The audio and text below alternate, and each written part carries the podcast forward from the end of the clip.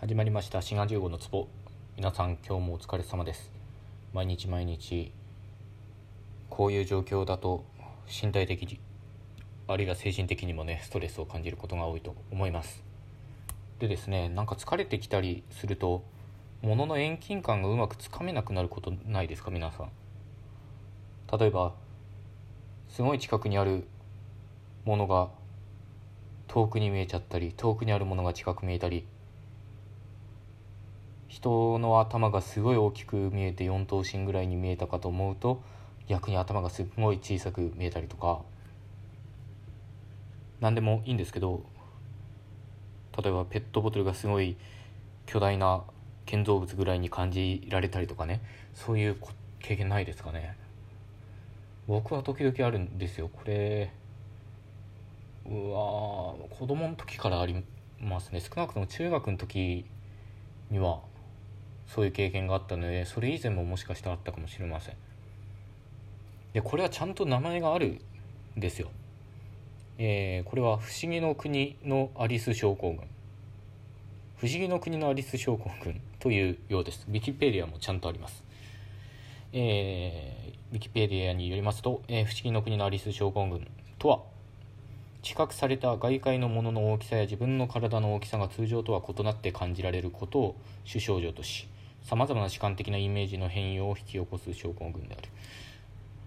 まあそのままですね。今僕が、えー、言ったようにというか、え例に挙げたようにですね。なんか遠近感がつかめなくなるっていうのが時々あります。これね不思議の国のアリスだから。まあ、当然その「不思議の国のアリス」から来てるんですけどそれはアリスが大きくなったり小さくなったりするっていうことにちなんで、えー、1955年にトッドっていうお医者さんがつけたようです。ねなんか同じファンタジーから来てるけどピンタピーターパー症候群とは全然違いますね。ピーターパー症候群はあの大人になりたくないよっていうね。なんか子供のまま精神的に未熟だみたいななんかそういうまあまあ症状なんですかね。ですよね。でですね僕はこの「不思議の国のアリス症候群」長いですね、えー、アリス症候群とかも言ったりするようですが。は、まあ、別にそんなしょっちゅう起こることなので病院とかにかかったこともないしそれによってなんか別の症状が引き起こされるとかねなんか頭痛がするとか吐き気を催すとかそういうこともないんでむしろですねなんかそういう感覚をちょっと楽しんでるところがあって現実だけど夢の中にいるみたいな感じなんですなんかちょっとねふわふわしてるみたいな感じがあるのでまあそういう症状になったらなったでえ戻そうと思って戻せるもんでもないのでまあしゃあないから楽しむかみたいな感じでよく楽しんでいます。はい。でこれどうなのかな？さっき疲れたらこういうことを起こりませんか？みたいな言い方したけどどうなんだ？疲れから来てんのかな？で、ウィキペディアによるとですね、えー、このような症状がどのようにして起こるかは全く不明であるって、はあ、書いてますね。与謝野明子もこの症状があるとされる。そうなんだ。よくそんなことが分かってますね。で、こういうのって、こういう現象っていうか症状っていうか、アリス症候群の人って結構いるんですね、なんか。もう名前が付くくらいだし。っていうのを僕は全然知らなくて自分だけかと思ってたから人に聞くこともなく、ね、今まで暮らしてきましたけど、まあ、もしかしたら同じような感覚に陥ったことがある人いるかもしれないので教えておきますね。これアリス症候群と言います。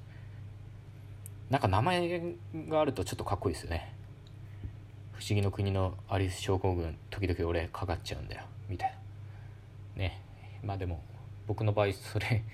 ただそういう現象が起こるだけで何も引き起こされないのでまあそれだけっていうことなんですけどなんかこういうことありますよね。結構自分だけだと思ってたことが意外とみんな共通して感じていたみたいなこと。例えばねあのテレビの CM 入る前によくご覧のスポンサーの提供でお送りしますとか言いますよね。で子供の時ねご覧のスポンサ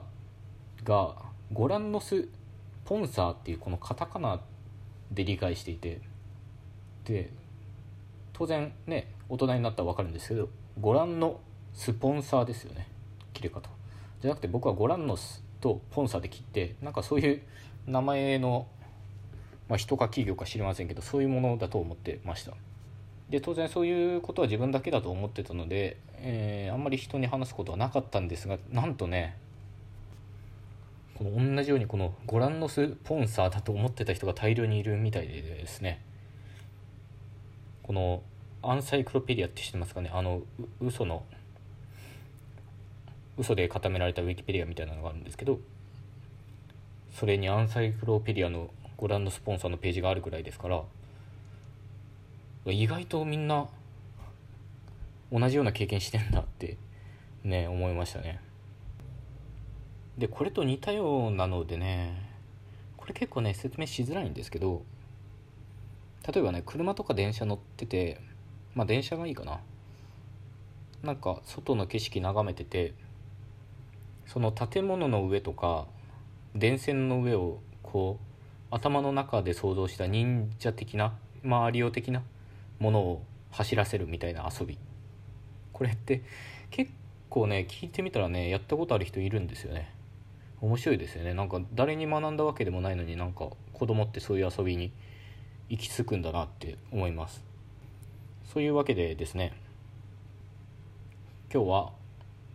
自分だけだと思ってたら意外と他の人も経験したことがあるシリーズでした。これねもっと考えたらあるのかもしれないけど考えて出るもんでもないんですよ。なんかふとした瞬間に思いつくものなんでなんかもし他にもあったらまたお話ししたいと思います。そういうわけでまた次回ごきげんようとその前によろしかったら番組クリップよろしくお願いします。それではまた次回。